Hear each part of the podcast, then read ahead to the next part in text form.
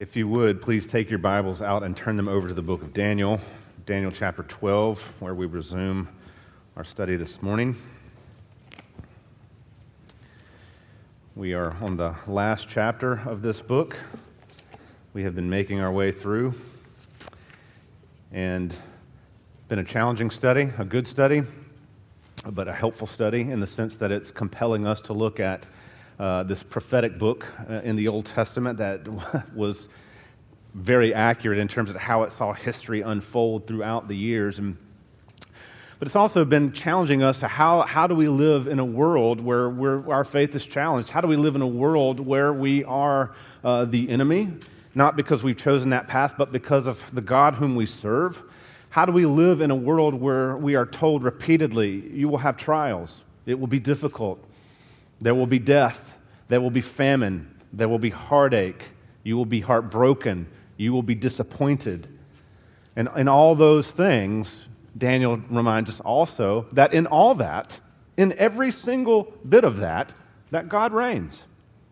That God reigns, and the very fact that He reigns, it asks the question of us as believers in Him what will we do? Will we succumb to despair and depression and devastation? Will we become embittered? That's certainly an option, and some people choose that. Or will we believe the words of Psalm 16 and be reminded that we are not alone?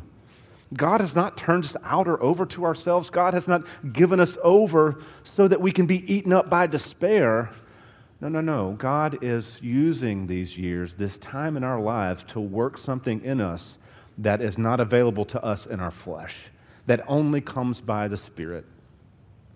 And so every last pain and hardship is under, and hear me say it this way the good, loving, merciful hand of God that we might grow in righteousness and holiness.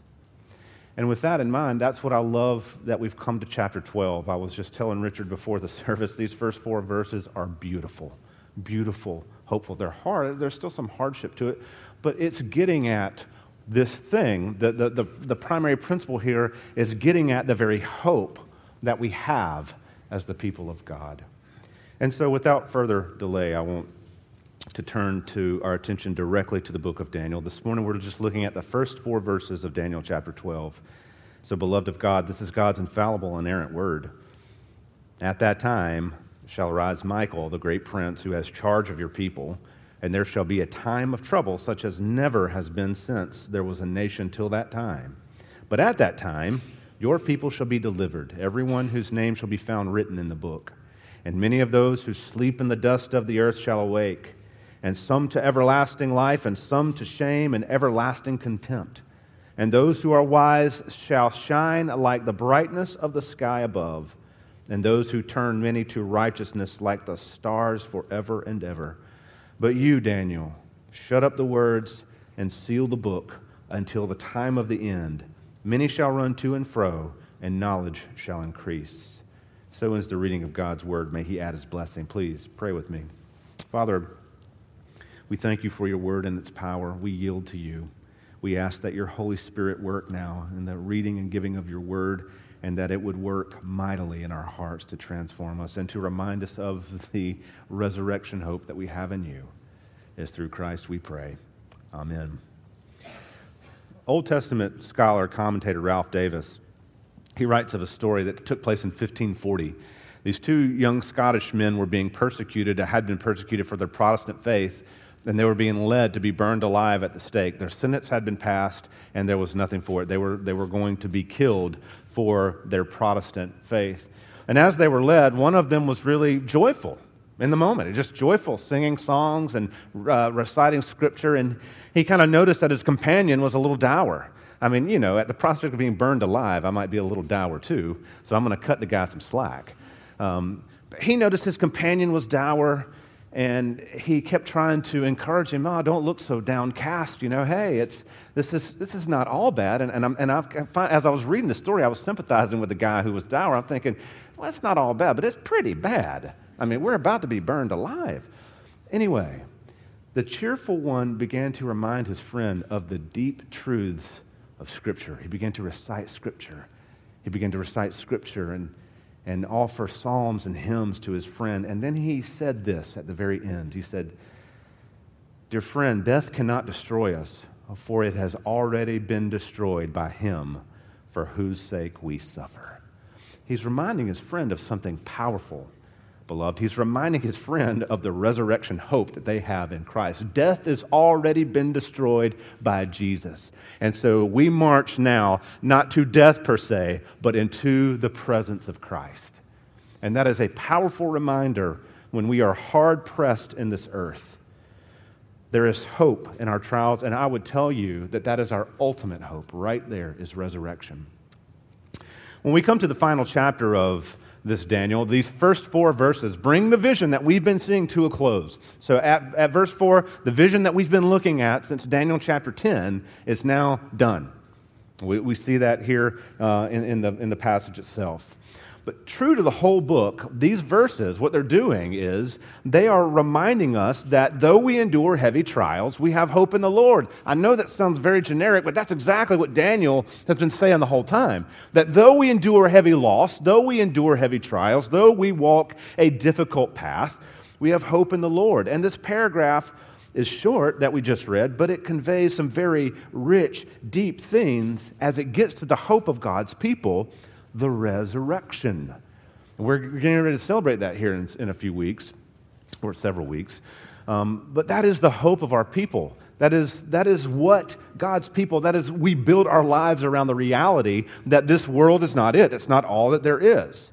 That this world in its present state is not our home. Now, God is going to make a home for us eventually, but right now, this is not our home. Our home, our citizenship is in heaven with Christ.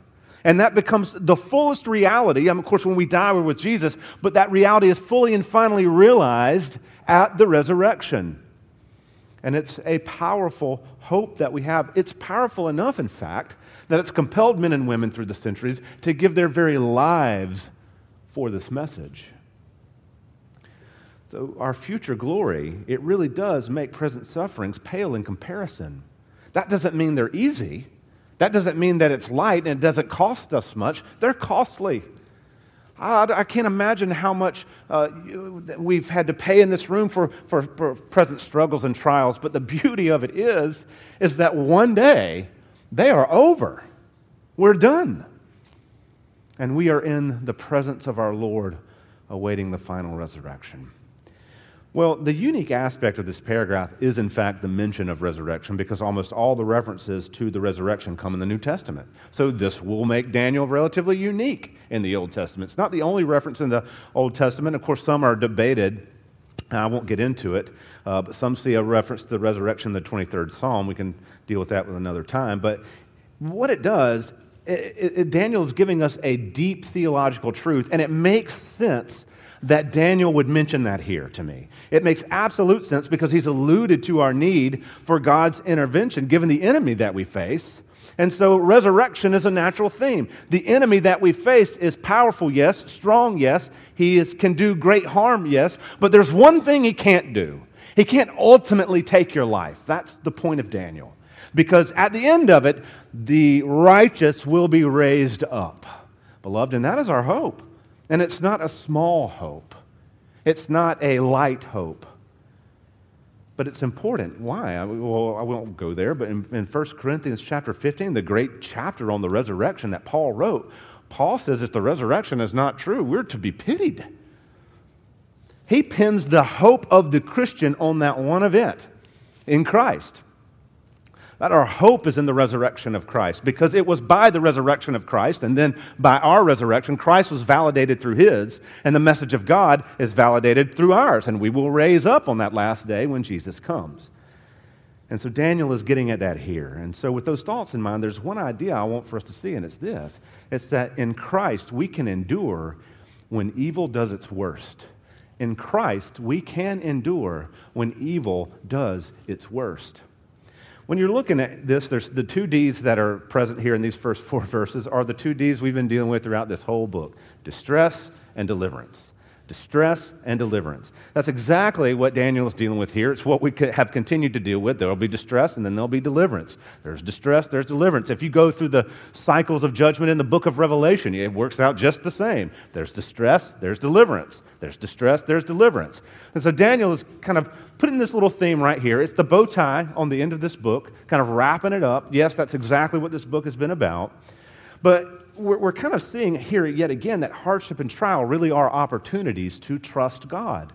Now, I can say that very easily, right? It's easy to say. The reality is, is it's much harder to live that out because when we see hardship and trials, how often is our first response, hey, this is an opportunity for me to trust God? Probably very rarely. Probably very rarely do we, is that our first response. In fact, that may not even be our second, third, or fourth response.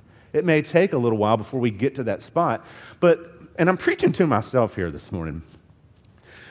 But perhaps we need to be asking the Spirit through prayer to gird our hearts to start looking at hardship and trial as opportunities to trust God. And not so that we can say, well, that's no big deal, or slough it off, or not lament, or not act like they're really serious. No, beloved, it's so that our hearts, when we go into difficulties, can be set rightly i.e., our hearts become, I want to live for God, I want to serve God, I want to know the love of God and be a conduit of the love of God, and not always, I just need it to get easier.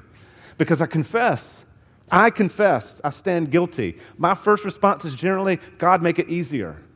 And perhaps what God wants to do is say, yeah, I could make it easy, or I could teach you a lesson on trust. Will you trust me when you can't see around that corner? Will you trust me when it looks like the flames are too high? Will you trust me when it seems like the waters are too deep? And will you go there if I lead you? Beloved, that's what God is asking us in trial. So he's asking of you, it's what he's asking of me. Now, this doesn't mean we should try to make our lives as hard as it can be right? You, you, don't have to be a glutton for punishment either. So there is a balance here. I don't, there's, no, there's no problem with looking you know, sometimes for a simple solution. But we just need to know that there's not always going to be a simple solution. And the choices that we have to make are, are rarely easy.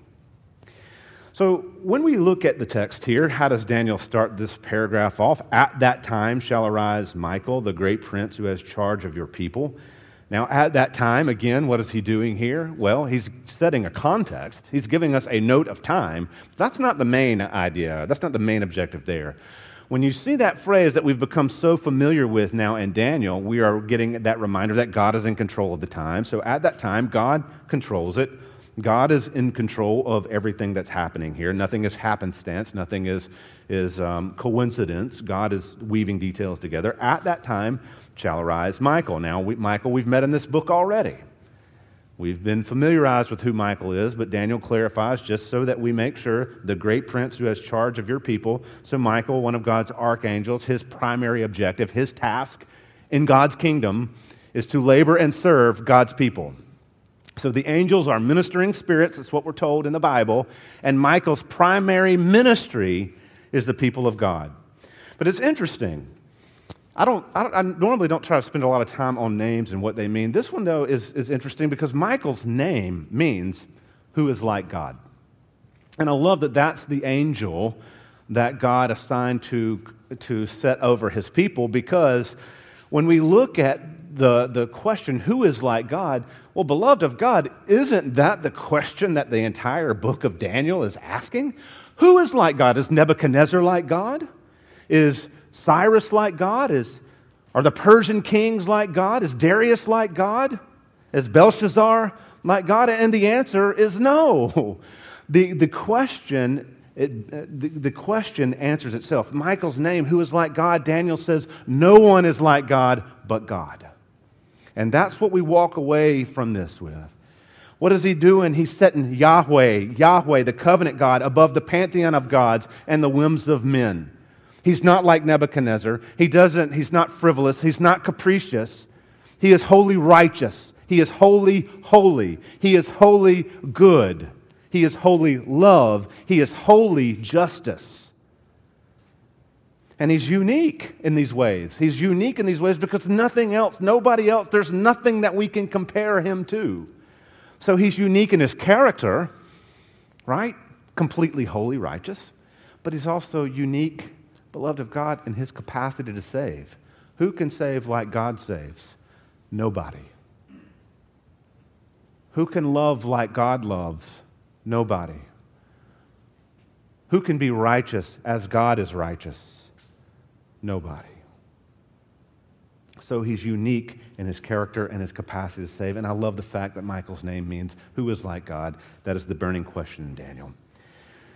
And there shall be a time of trouble such as never has been since there was a nation till that time. And so, literally, tsarah in Hebrews, distress, a time of trouble or distress. What is Daniel getting at? Of course, there's two, there's two theories of thought here, or two avenues, two primary avenues of thought here. That what Daniel mentions here is something that happens in the future that would be, a, that would be um, like a parallel with the Great Tribulation in Revelation, and that this is a future time of tribulation that will be nothing like it in the history of the world that will happen at some future date in connection with the return of Jesus. That's one line of thought. Another line of thought is, is that people who understand the last days of Jesus' life, death, ascension, or resurrection and ascension as beginning what would be called the last days, they see this time of distress taking place in the period between Jesus' ascension and his return to the earth. So, in essence, we would be living in these times of distress presently. How you understand the book of Revelation generally informs how you understand this passage in Daniel. I tend to understand Revelation more symbolically, and so I see that these, this time of distress that, that Daniel mentions here, that we are actually presently living in. Because I look at the world since Jesus come and, and, and uh, return back to heaven, and I see the distress. I see the earthquakes, the famines, the wars and rumors of wars. Beloved, if I've said this before, but if you look at the 20th century, how many Christian martyrs were killed in the 20th century alone? More than all the other centuries combined. And so we are looking at a time of, of division, of injustice, and constant war, and constant disease, and we're being ravaged by nature and ravaged by one another. And so we're looking at a time of distress. When we look at the world, what do we think the remedy is right now? If we're honest, when we look at all that's going on, what, do we, what will we say? Jesus needs to come back. Jesus needs to come heal this. Jesus needs to come make this right because we're at a place where that's all, that's only the only remedy that's going to do it. And so Daniel is prophetically giving us this time of distress that will be inaugurated by the life of Christ. That's how I understand it. But you know what I love about this? If you ever read other uh, religious texts, they're not as honest as God is with his people about the fact that you are going to suffer. There will be times of distress, basically like never before, is what he says. You will suffer. He's not, he's not saying you might, He's not saying that we, it's possible. He's telling us that we will. That rings a note of truth for me that he's giving us the truth without rose colored glasses. But why does he do that? Why does he give us that truth? A, because he's an honest God. B, to prepare us. But C, the most important is to remind us that we can't do it without him if we were left to ourselves, uh, or to ourselves, who in this room could stand? Not a one of us. Not a one of us. And when we come to these struggles that are, feel so insurmountable, it reminds us I can't do this on my own. I must have Christ. I don't know about you. That's the reminder I constantly need. But what I love about this distress that he mentions is that it's balanced. There will be a time of trouble such as never been since there was a nation till that time. But at that time, your people shall be delivered. Uh, you got we got to love this. This should thrill our hearts. At your, at, but at that time, your people shall be delivered. Everyone whose name shall be found written in the book. Who are those written in the book? Those whom God has saved. Who are the ones who delivered? The ones written in the book. Those whom God has saved. What is the deliverance talking about here? Well, I think in some senses we experience in our lives some sort of what we would call temporal deliverances. That means momentary. where I think that you've probably prayed before, as I have, for God to release, you from a situation or, or change or, or see that something happens or doesn't happen, and, and God does. He answers the prayer, and, and we find ourselves delivered from a hard or a sore trial.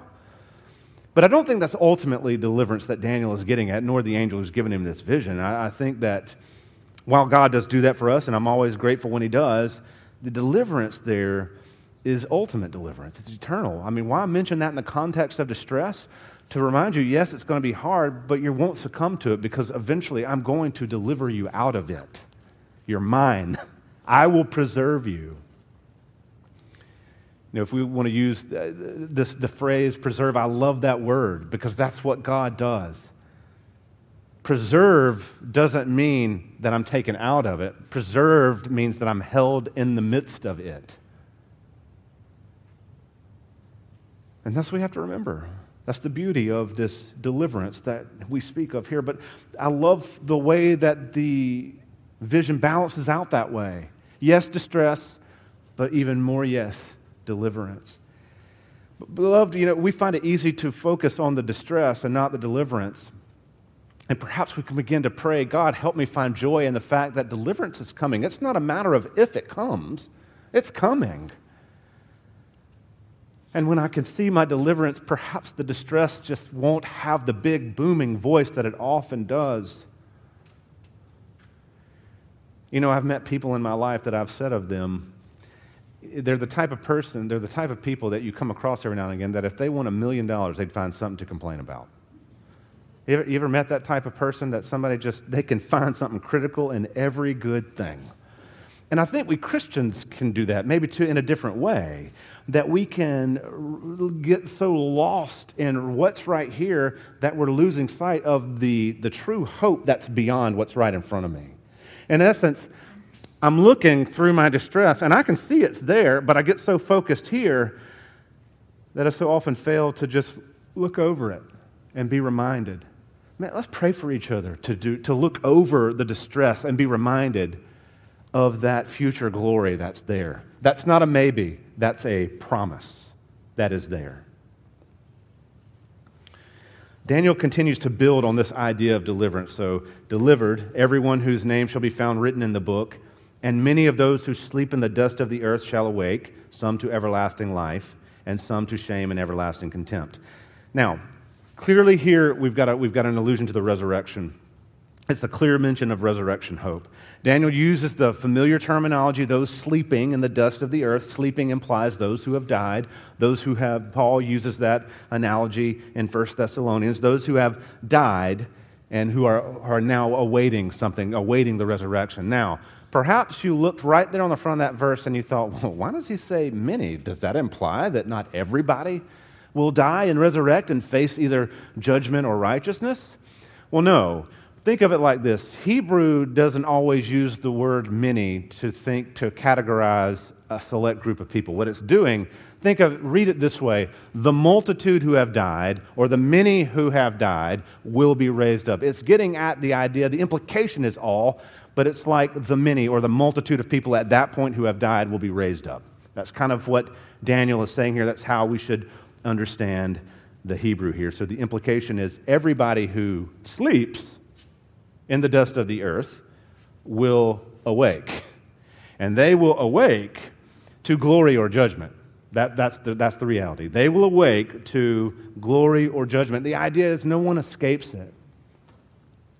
No one is going to get away from the judgment of God.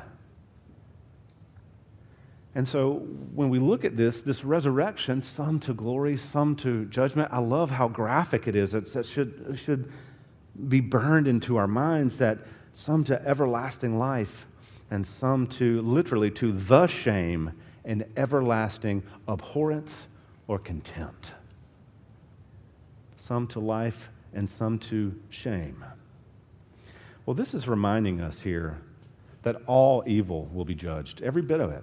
No matter how powerful it is, no matter how powerful it seems right now, evil is not insurmountable. It feels like it, though. When we live in a world, it feels that way. We live in a world where we see evil, it, the three Ds it does it destroys, it devastates, it dominates. And in this kind of evil culture, people rule by fear and they cultivate a culture of death. They play on the fears of humanity. And as powerful as that is, let me remind you this morning of the, the one overarching truth. As powerful as it is, it will crumble before the Lord, it will melt like wax before the Lord. And we have seen it happen over and over and over. When we think of evil, of course, there are different names that come to mind.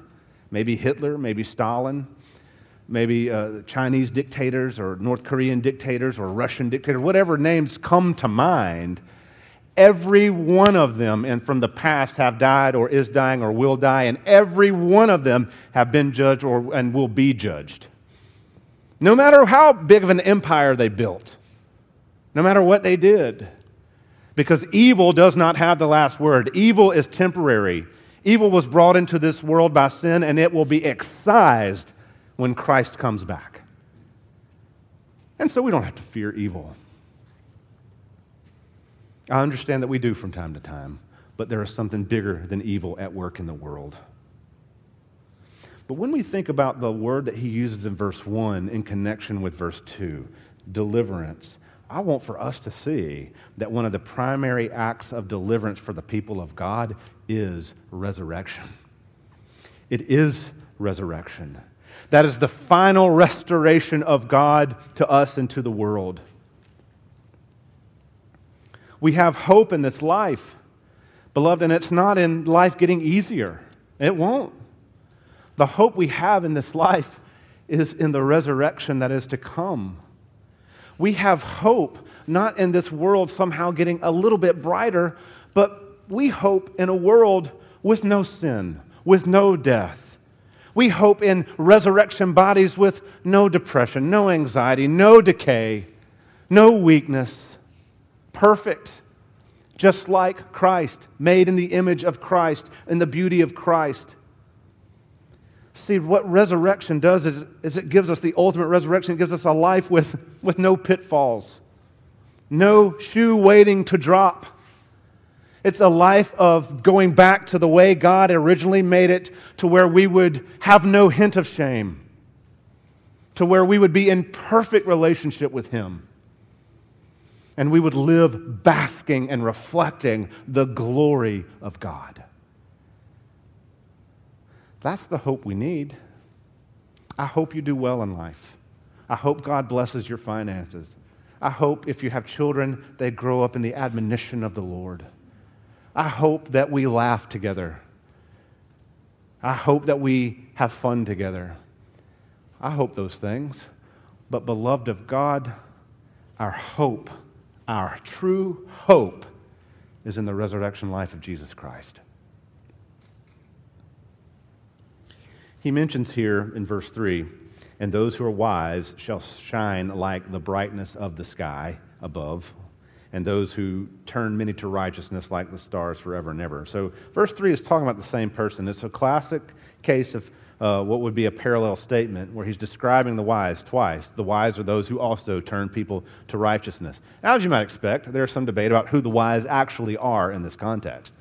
Some people think the use of the word in Hebrew there that he uses stipulates that it would be some sort of teacher of the law or some sort of rabbi. That he's talking specifically about those wise people who teach the wisdom of God, that those are the ones who will shine like the brightness of the, the expanser of the heavens. Of course, the other view is that, well, given what we've been going through in Daniel, he's talking about those who actually take the scriptural precepts of God seriously and live them out. So that the wise in that, in that scenario would be those who are imitating God by living out His Word, by living out the precepts of Scripture. I think it's those who follow Scripture, those who live in the imitation of God, those faithful saints who are living out the precepts of the Bible and causing other people to see it and turn to righteousness. That is consistent to me with the book of Daniel that he's instructing all God's people to live in such a way that you will shine like the brightness of the sky and turn many to righteousness like the stars forever and ever. Well, if we shine because we live for God and we lead others in righteousness, Jesus himself, who said, I am the light, called us also his people. Remember, you are the light of the world. When he talked about us having salt and light, he called us the light of the world. And so we shine as the people of God who live out the precepts of God because we take them seriously. So, if we want to talk about evil, let's back up a little bit. What is the primary way you and I fight evil? Well, we're not cosmic warriors, so we're not doing anything like that. The primary way that God's people fight evil, the primary way is to seek righteousness and to live it out. How do we seek righteousness, Brad? By coming to the Word of God and asking, how does my life, how can my life more and more line up with this Word? This righteousness that's in this Word. It seems so easy to say, well, we fight evil by living righteously. But we also have to find those desires for sinful things in our, we have to fight our sinful desires that are constantly at war in our hearts. And that's where we need the Spirit. Because everybody in this room has sin patterns that we go to. And sometimes we go to them for comfort. Sometimes we go to them thinking that that's going to make me feel better in this mo- moment. And really, what God's word says if we want the joy of the Lord, we live in righteousness. Verse 4 brings this vision to a close. But you, Daniel, shut up the words and seal the book until the time of the end. Many shall run to and fro, and knowledge shall increase. So he tells him to seal up the book. There are a few reasons that you would do that. He, what he says specifically is shut up the words and seal the book. So, in one sense, he's closing off this, this vision and sealing it up. Well, he would do that to protect it to make sure that it's kept safe, that it's not altered, that it's not messed with, that this word of God would stay true and right. But to, to me, it, but we need to remember that in the ancient world, the seal was a symbol of authentication. If it had been sealed with something, this thing is now authentic.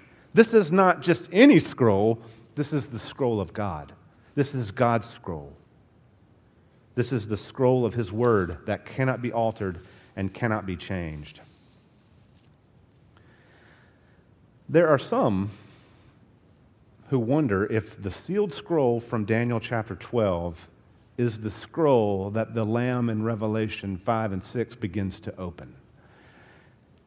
It's, I mean, you can make a case for it. There's nothing within the text that says, yes, that's it. But when Jesus opens the scroll in Revelation and begins to unleash on the world judgment, it would be consistent with some things that we've read in Daniel. I just give that to you as a bit of information. I, it's not in the Bible. It's a, it's, a, it's a conclusion that some people have come to. It sounds attractive, but you take that for what it's worth. He says here the, the scroll is sealed until the time of the end. Why is he doing this? Here again, God's appointed judgment. This is God's time, that our days are numbered by a good God, a good God who does long to be gracious to us. Now, verse, the, the last half of verse 4 is a little odd. Many shall run to and fro, and knowledge shall increase. Well, what does he mean by that?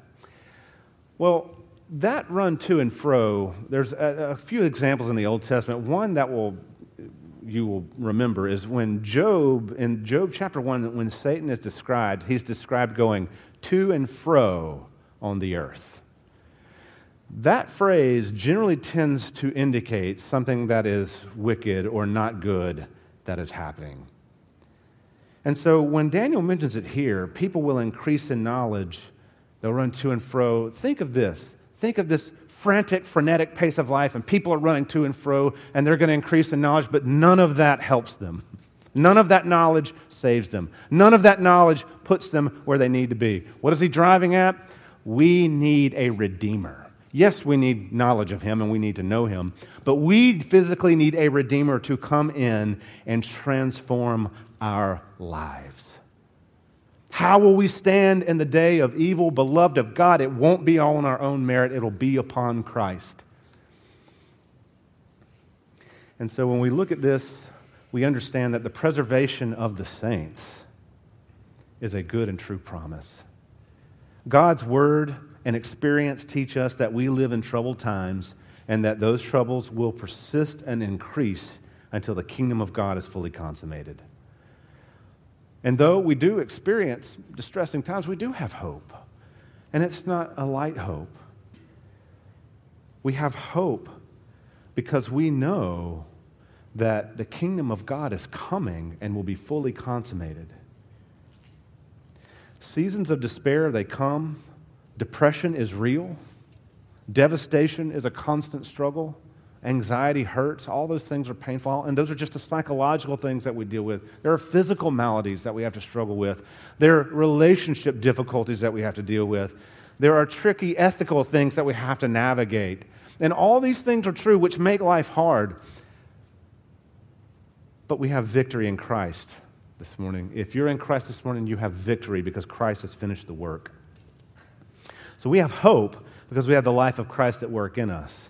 And that life can never be defeated. That's exactly what John 1 in his prologue, John chapter 1, tells us that the darkness has not, will not, cannot ever overcome the light. And therefore, we have hope. Please pray with me. Father, thank you for this word of hope this morning, its power, its truth, and beauty. It is so rich. And God, you are so faithful. Forgive us for our faithlessness. Forgive us for not believing it. Forgive us for, for choosing avenues that are sinful to numb instead of embracing the distress, knowing that beyond the distress there is true and genuine hope. Oh, Father, thank you for your Son. Jesus, thank you for sending the Spirit. And we thank you that all three, Father, Son, and Spirit, work to bring us to a good end. Help us, we pray, in Christ's name. Amen.